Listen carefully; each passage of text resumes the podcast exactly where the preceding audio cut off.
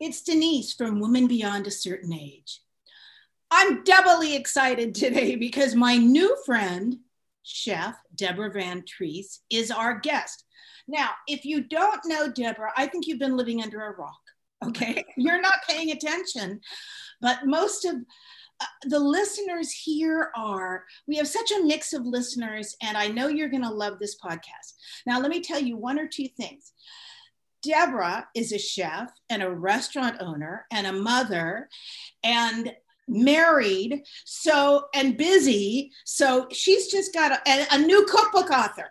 Deborah when your book first came out by the way which i absolutely love and we're going to talk about that i just looked at it and i thought man this woman's busy. That's all so thank you for joining us.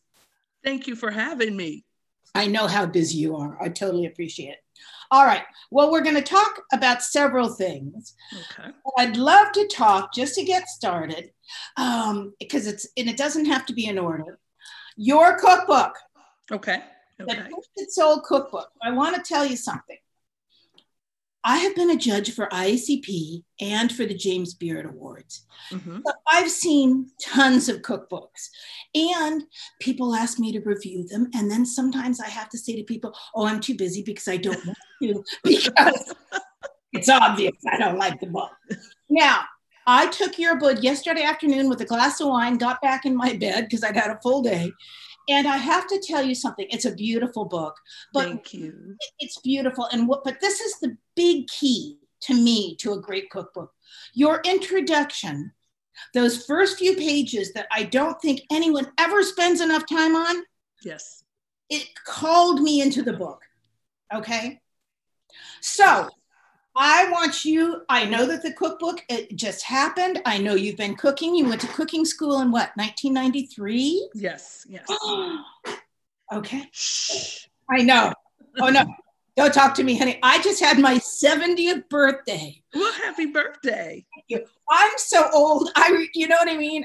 Come on, please. I was at the Last Supper as a cocktail. now, now answer me this tell us a little bit. Maybe we need to start with a little bit about your background and your restaurant, and then we'll talk about the cookbook. So the people, because I have a tendency, because I have ADD, to jump all over the page. Tell okay, us okay. into food. Well, it's like I'll jump all over the place with you because I have a little ADD also. So I'll follow you really, really, really well. Um, you know, but the the story, the story is, um, you know, always enjoyed cooking you know, was always in the kitchen with somebody. Um, and really, I think it became a, a place for conversation for me because I was the only child.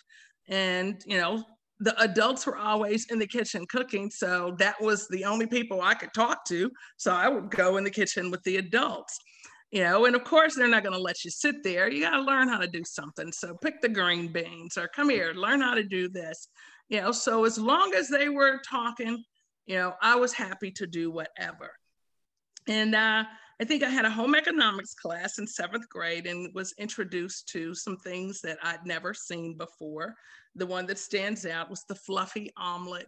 Um, and I'd never had an omelet, I'd never heard of an omelet. So I came home and everybody, omelets for everybody, fluffy omelets for everybody.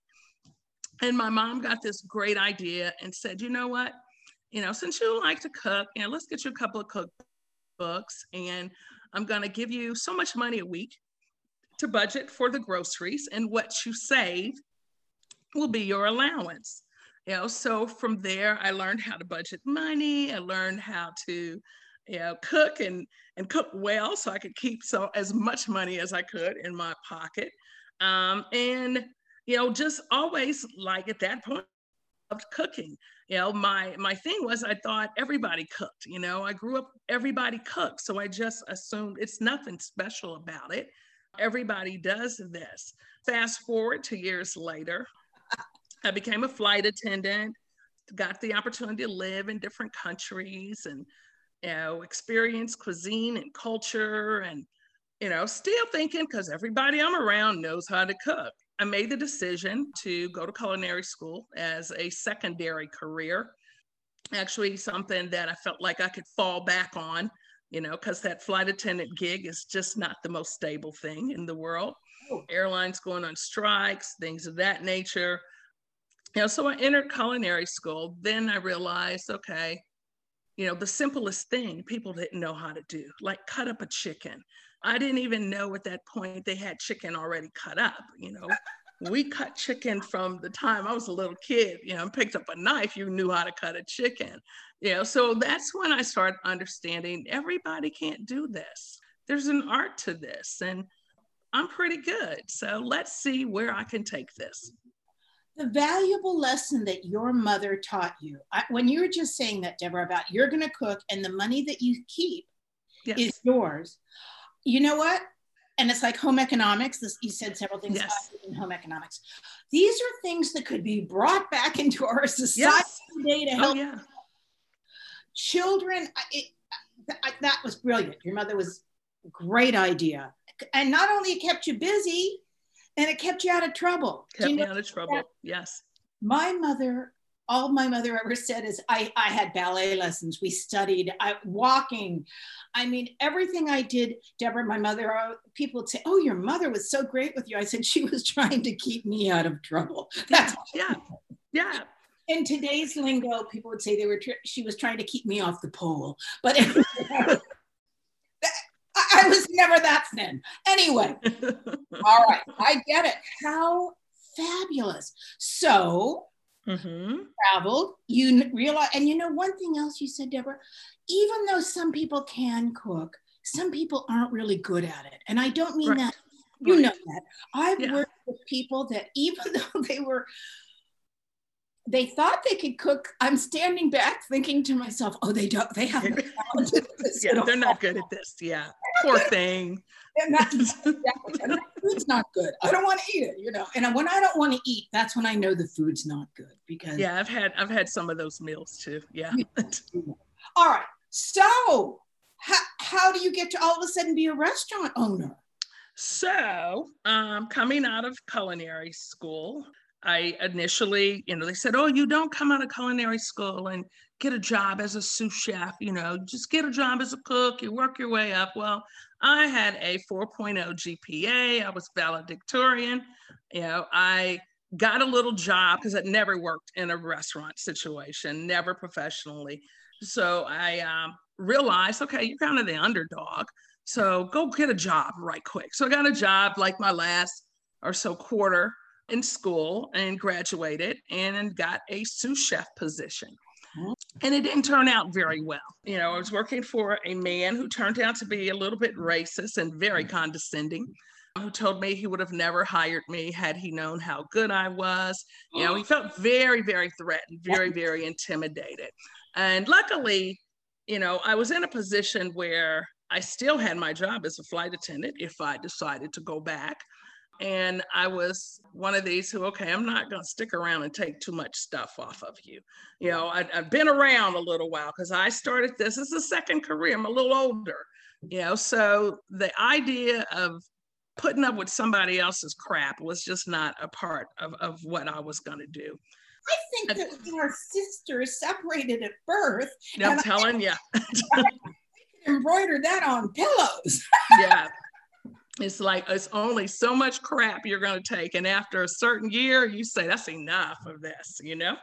Deborah, when i was going to school in 1984 there were only three women in my culinary class. Mm-hmm.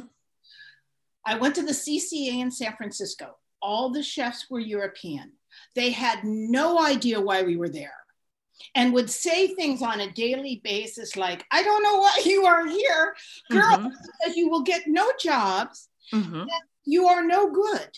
And yeah. why don't you get me a cup of coffee? Yeah. Which they really wanted to drink. They really wanted a coffee cup with brandy but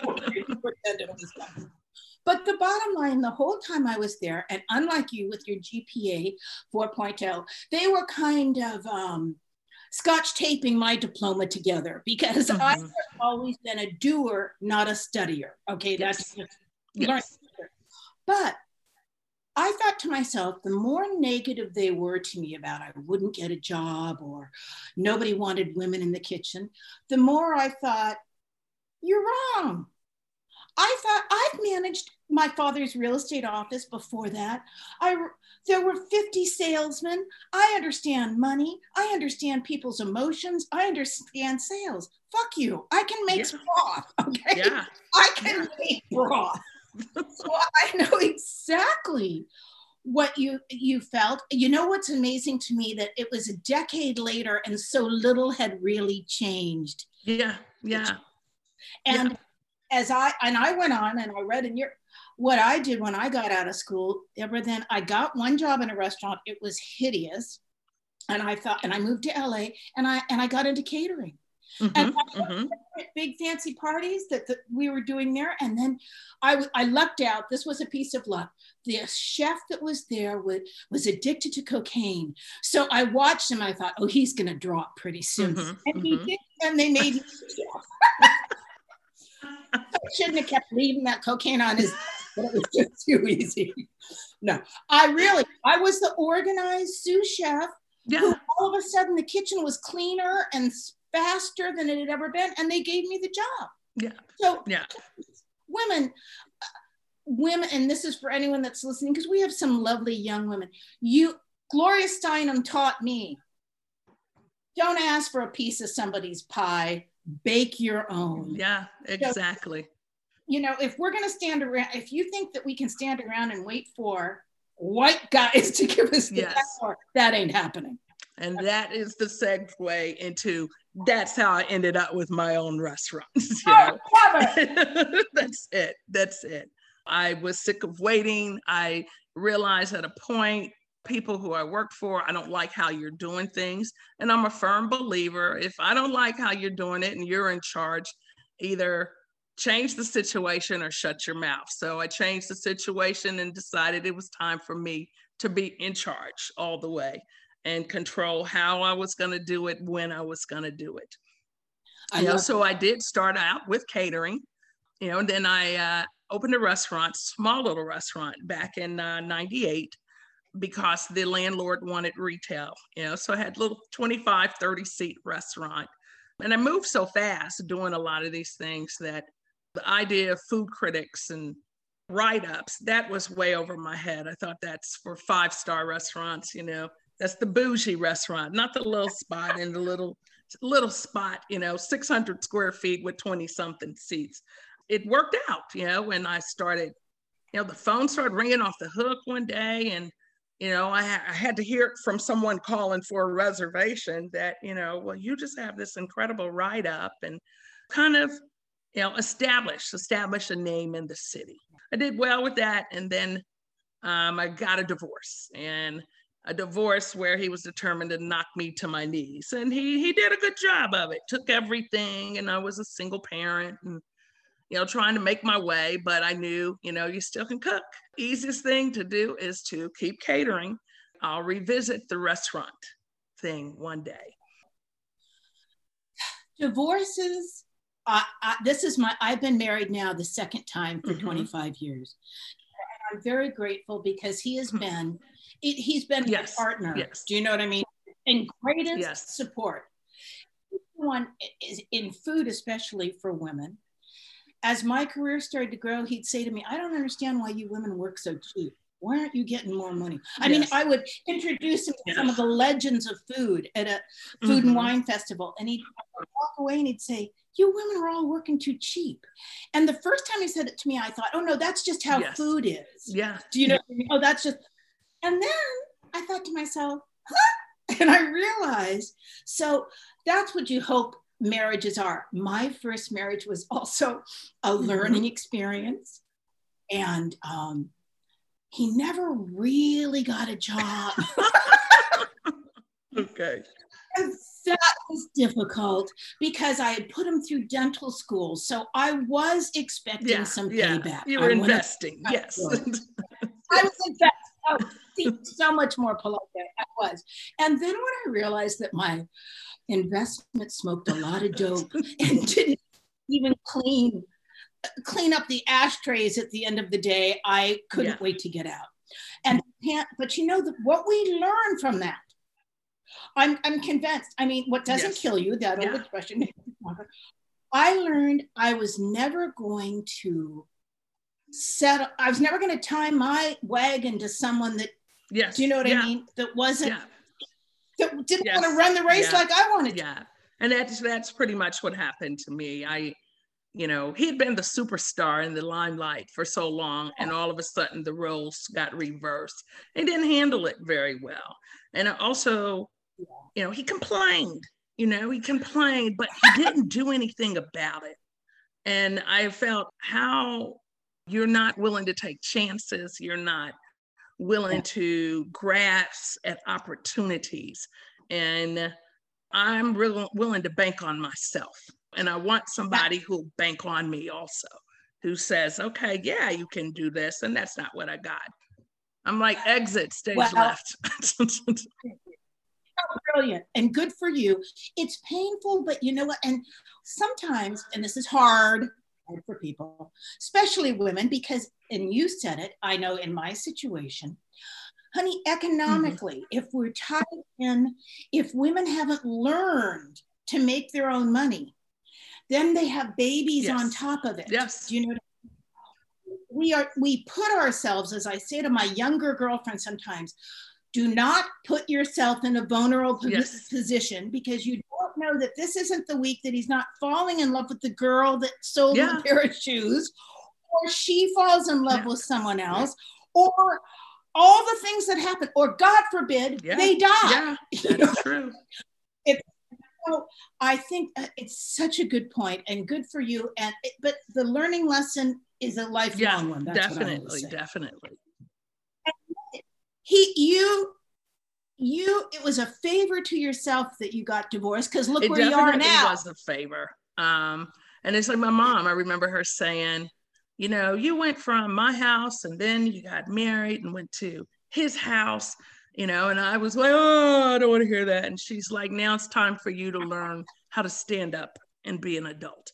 And and it really hit home. I'm like, she was right. I really didn't know how to stand on my own. And it's like, I think I knew it, but I hadn't had to. I, d- I didn't have to. Yeah. And so once I got Gotcha. put in a position where, okay, it, it's you and it's you. And you have this little That's right. person you've got to you've got to make a way for.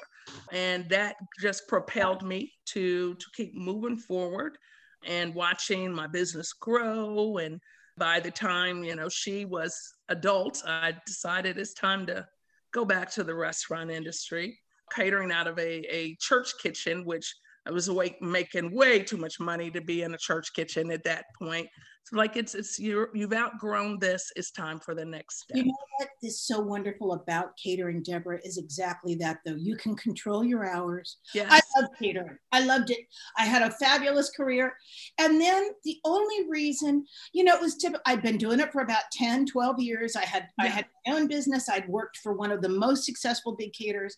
But I got pulled into food styling and recipe development by celebrities. yes yeah And and though in some ways, the first few years, I didn't make as much money as I had made in catering because I was Mhm. kind of really making a lot of money. Mhm. But I wanted to do something else, just Yes, like you yeah. wanted to do something else. yes And you know, there's a there's a timing for everything if you're lucky enough in life. And you see that door and you think, okay, I'm going to step through this door. Mhm. Now, so how has has it been horrible in COVID for your restaurant, or how has it been manageable? Or I would, Um, with your attitude, you just decided you were going to make it work. yeah, we're we, we're gonna make it work. It was one of those moments where I'm like, I'd be damned if I got this far, and a disease is gonna count me down. I'm like, no way.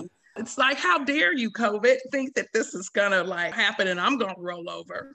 They talk about the pivot. I pivot and turn to 360 degrees. And we're we're looking for a bigger space or a second space. Um, so we did the right things the right way. There was no book. It just like I used common sense. I thought what I wanted. Um, and one of the the big things we did, well, we've always been very active with the community.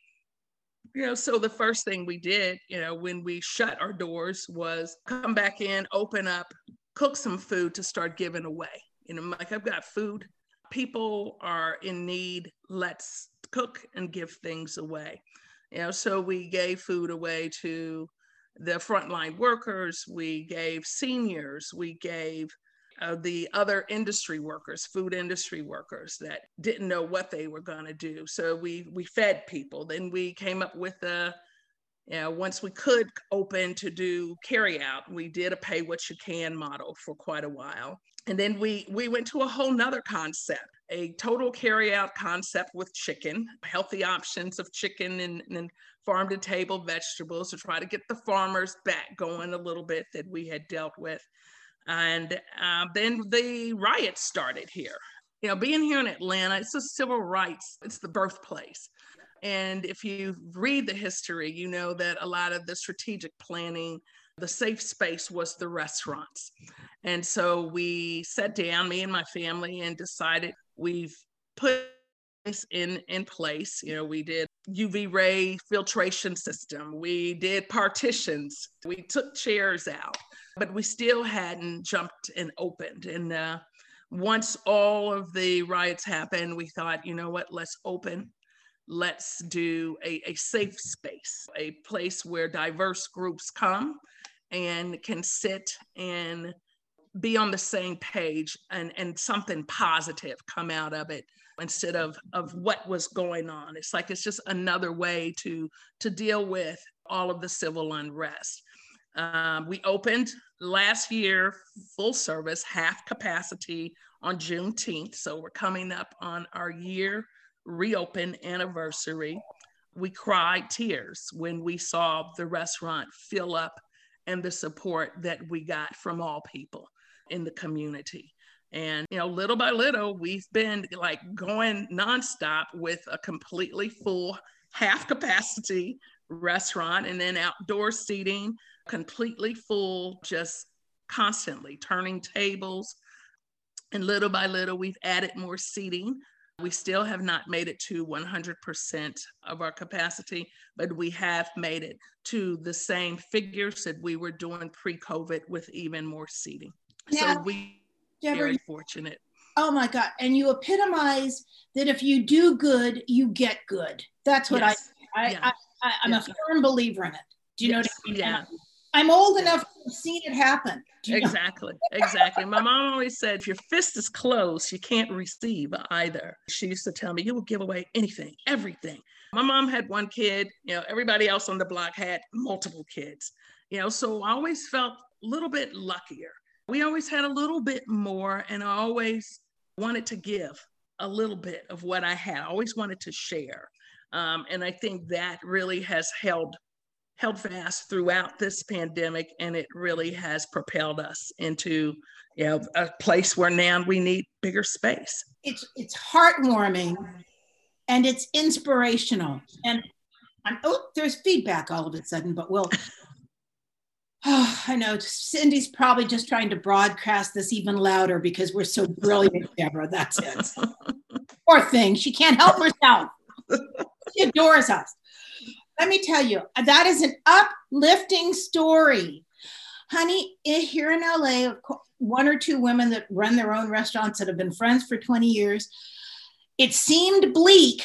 Do you know what I mean? When it first happened, and it is bleak. And when mm-hmm. you let go of your help or you staff that need, they have bills, they have, yeah. they're hungry. Yeah. It's heartbreaking. But you know what? There is always a way to persevere if you take, I think, if you take the high road.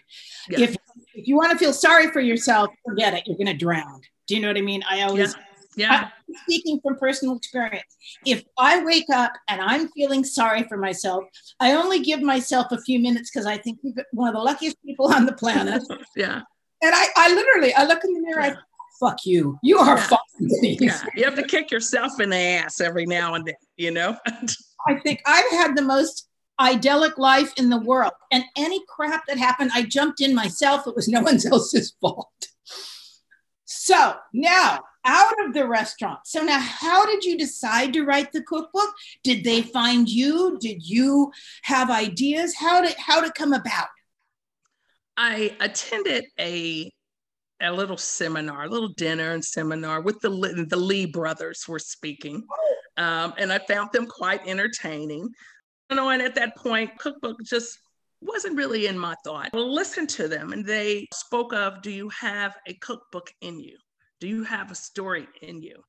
And I know my story is quite different for a you know middle-aged senior maybe african american woman from kansas city missouri it is a, a little bit different story and i know my viewpoint on food and what i experienced i have kept it in other than you know, the few people who are around me or people who cook with me they get little bits and pieces of it but i felt like it was some things that I needed to speak forth louder. And, you know, with that, just focusing on similarities because that was the thing that struck me during all my travels and all the things I've seen is the similarities in in cuisine and how one culture's cuisine can be looked upon negatively, but the other culture can serve the same thing and it is revered. That did not sit well with me and i wanted to speak about it. And the cookbook that was a way of speaking about it and trying to let people hear my voice a little bit louder or understand why I do what I do. You know, I've had food critics say, you know, oh, she had fish and spaghetti. Who does that? That doesn't make sense. Well, if you're from the Midwest, that's how you eat it. So if you learn some of the history, you may find out that a lot of things make sense to, to somebody. May not make sense to you, but there's reasons behind it before you start judging. And you know, I wanted to do a cookbook that kind of encompassed that. Well, I think you have because, and I'm only halfway through your book, but I absolutely love it. Thank you. I grew up in San Francisco. My family was Italian and we in the 50s, Deborah. And of course, we had this funny last name with too many vowels. And my grandfather spoke, spoke in very broken English. And I knew that people made fun of us sometimes as Italians, mm-hmm. even mm-hmm. though we lived in an area that everybody was Italian now as I've gotten older. But as a child, I wanted my name to be like Deborah Smith. I did. I did want I wanted that last name that everyone could pronounce and everybody could write.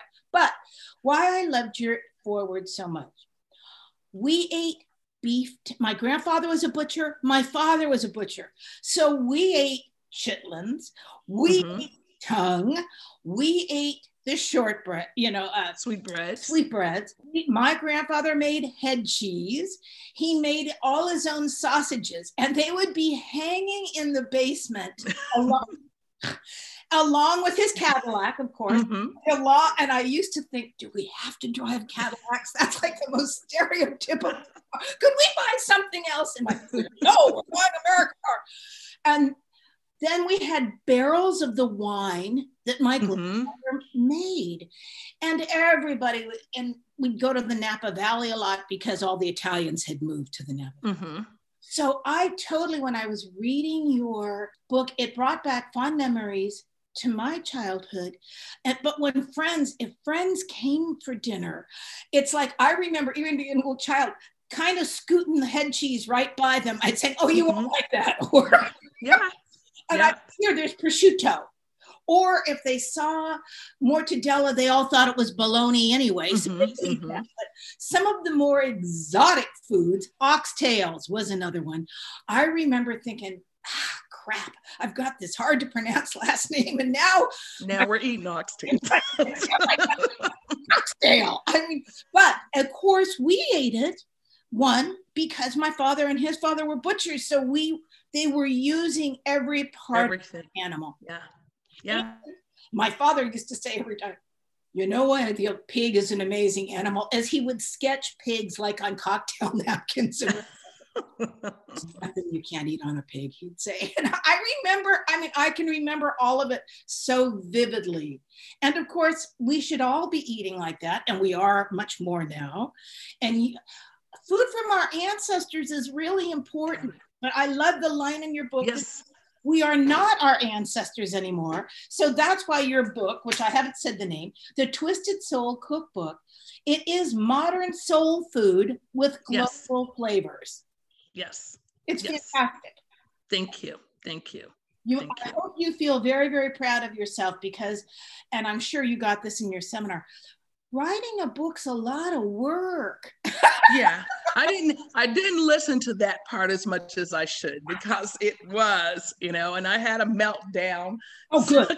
yeah i had my meltdown you know and Yeah. like okay get past it Cindy and I have jointly written. Cindy, uh, the first two, she wasn't there yet, but the, the last seven, Cindy and I wrote these books together. Now, let me Mhm. tell you something, Deborah. I would be very dramatic during the middle of. I had a meltdown on everyone. Half halfway through the contract, I would have a meltdown, and I cut my finger once on one of them. Just cut my finger, not with a knife. Like with, I was reframing something. Of course, I mm-hmm. was procrastinating. So of course, I'm doing something I shouldn't do. And it was a cut, and I bandaged it. And I said to Cindy, I hope you realize that this is a cry for help. This is like a suicide attempt because I can't do it again. It's a very hard, hard thing. And when I, I just think that most people can't appreciate how much work goes into a cookbook until they've done it yeah i agree i agree really well, you deserve all the praise. You deserve all the praise in the world, lady. That's all. thank you so much Now, I got to see you. I haven't watched your Rachael Ray appearance, but I got to see you on the Today Show. And that's when I wanted to have you on the podcast. And I Mhm. need people to know I was stalking Deborah every time. I was stalking her. And then when you replied, I thought, oh, thank God. You were so sweet. You just said, I've been busy. And I thought, she's thinking, well, because I'm known for that. And I need to tell you what, I've had people say to me, okay, meaning publishers in the olden days, if I mm-hmm. if I talk to you or publish your book, will you stop calling me? and then I'd say, okay. So I cannot thank you enough. I, Cindy and I, I was the culinary producer on one of Rachael Ray's shows when she was still with Food Network. Oh wow So when I saw you were going to be on Rachael Ray, I thought, oh, they're going to like each other because instantly to- you were. This is what I started to say. I'm sorry, ADD, ADD. You were so good on the Today Show. oh thank you be and you were in your kitchen and here we're having you do all these no one's in studio anymore but um you have a natural presence deborah and that and i mean that from the and i've worked with a whole lot of people and you are absolutely fabulous. So that's why i wanted to you. meet you. That's why thank you so much. Now my darling i hope you'll come back and visit with us again someday soon. Oh yes. Uh, you're just because there's so many more things you could talk to us about more talking about food. And i'm with you. The similarities when i was in the first time i was ever in kenya deborah Mhm. on safari i got to go and all i got was this bread at the table at this beautiful little place we were eating in and the food came down and i, I kept saying to michael this is food is from india Mhm. and you could just see the spice trail yeah as it had left India and came down to Africa. yeah Those trails of food all over, um, and high on the hog. We haven't mentioned Ah. that, of course. I know. Now, I met Jessica, Dr. Jessica, at ICP. hmm Same place I met Leah Chase. Same place I met Edna Lewis when they Mhm. were all still alive. So these modern goddesses of of food. yes But Dr. Harris, which I could have seen, I, I'm hoping that show, the first time I read her book, all I thought to myself is this is a TV show. So that was in 1994. So it's taken us 25 years to get that. I don't know why it's taken us so long. And hopefully there's going to be more of it coming. Do you know what I mean? I hope so too. I hope so too. Yes. I'm on board. You are the next generation. Yeah. Yeah. I'm a part of it. I'm a part of it. Yeah. But it's so exciting. I thank you so much for your time. You are so Yeah. welcome. Thank you for having me. This has been wonderful. Now, listen, people, if you want to contact us, you go to our Facebook page, also called Women Beyond a Certain Age. Cindy puts up all information about you, Deborah. So if people want to reach out to you, and if you have questions, you contact us at womenbeyond at icloud.com. But if you're looking to buy a cookbook, and so many of the women that listen to us, and then, Deborah, we get notes sometimes, and they're from men. And I think to myself, oh, nice. that. The Deborah's cookbook is called The Twisted Soul Cookbook modern soul food with global flavors. And I, I mean, this is a book you want to read, cook from, and enjoy. It would be a beautiful gift for someone also. Right. And thank you, Miss Cindy, as always. Miss Cindy, who keeps the train on the tracks because Thank you, Miss Cindy. yeah, because most of the time, Deborah, I, I'm as you can tell already, I operate confused. Okay, I can't help it. Who I am. Thank you so much. You are so Talk to you again. okay. I'm looking forward to it. Thank you. Bye. Bye.